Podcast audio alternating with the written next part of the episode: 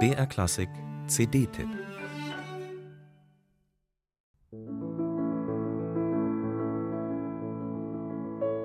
Was für eine faszinierende Frau, was für eine tolle Musik und was für ein musikalisches Talent offenbar schon in ganz jungen Jahren. Die Amerikanerin Amy Beach wird 1867 geboren, spielt mit sieben Jahren erstmals öffentlich nicht nur Beethoven und Chopin, sondern auch einen von ihr selbst komponierten Walzer. Nach kurzem Harmonielehre-Studium am College bringt sich Amy Beach selbst den Kontrapunkt bei, indem sie sich in die Musik von Johann Sebastian Bach vertieft.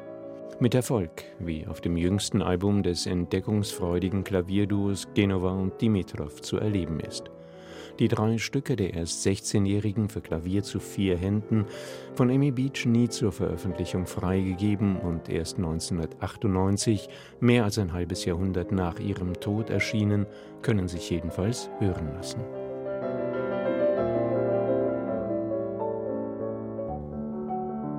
Eine exzellente Pianistin war Amy Beach offensichtlich auch. Als erste Frau in Amerika schreibt sie ein großes Klavierkonzert, eine riesenhafte Messe, mit 29 Jahren eine großdimensionierte Sinfonie. Mehr als 150 Werke hinterlässt Amy Beach, als sie 1944 mit 77 Jahren in New York stirbt hoch angesehen, berühmt, von vielen jungen Komponisten verehrt, auch wenn die Zeit und der Fortgang der Musikgeschichte ihr Schaffen und ihren Stil inzwischen überholt haben. Das ist vielen männlichen Kollegen nicht nur in Amerika ganz ähnlich ergangen.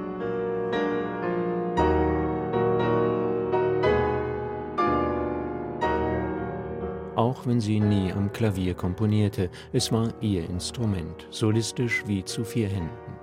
Wobei die für mich eindrucksvollsten Momente dieses Albums die langsamen Stücke und Passagen sind. Der Trauermarsch etwa, in den die den mazedonischen Freiheitskampf reflektierenden Variationen über Balkanthemen für zwei Klaviere münden, geht unter die Haut. Das ist unglaublich gut komponiert und ganz unverkennbar tief empfunden. Überhaupt sind diese Variationen für mich das Herzstück der Veröffentlichung.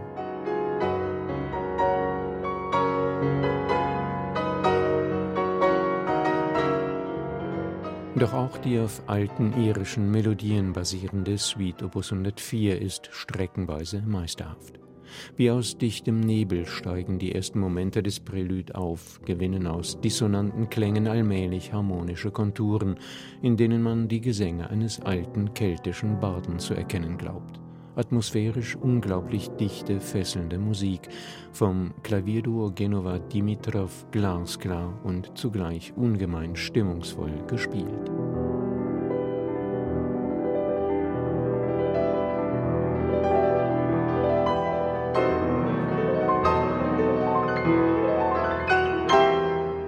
Ein wunderschönes Album, das wieder einmal zeigt, was sich alles noch entdecken lässt im großen Reich der Musik.